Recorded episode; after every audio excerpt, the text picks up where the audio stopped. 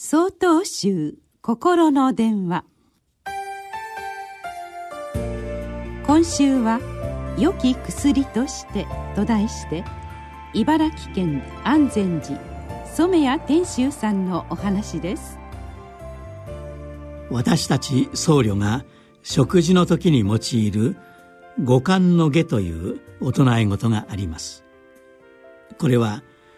食事をする際の5つの心構えを示したものです。5つとも大切な心構えなのですが今日は4つ目の心構えを紹介します。四つにはまさに良薬をこととするは行幸良善がためなりこの大人へは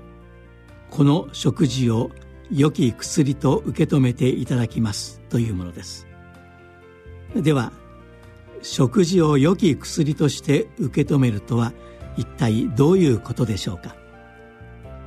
私たちが薬を服用する時のことを考えてみましょう。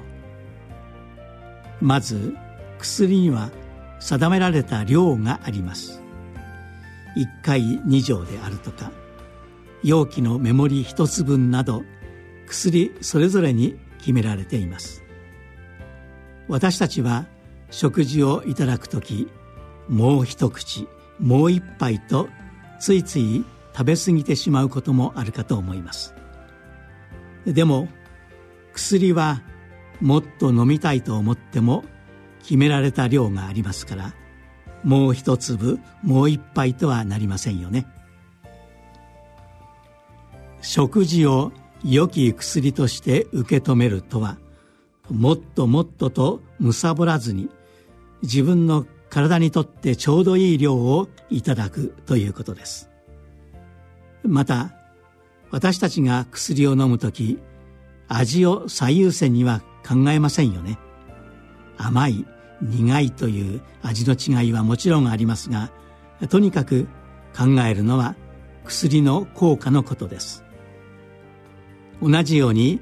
食事の時甘い辛いなどの味の違いはもちろん味わいながら過度にそれにとらわれず自分の体の力となるように願いながらいただくことが大切です。食事をいただく時は良き薬として食べ過ぎず必要以上に味にこだわらずいただくことができればかえって美味しく食べることができるものですよ。5月5日よりお話が変わります。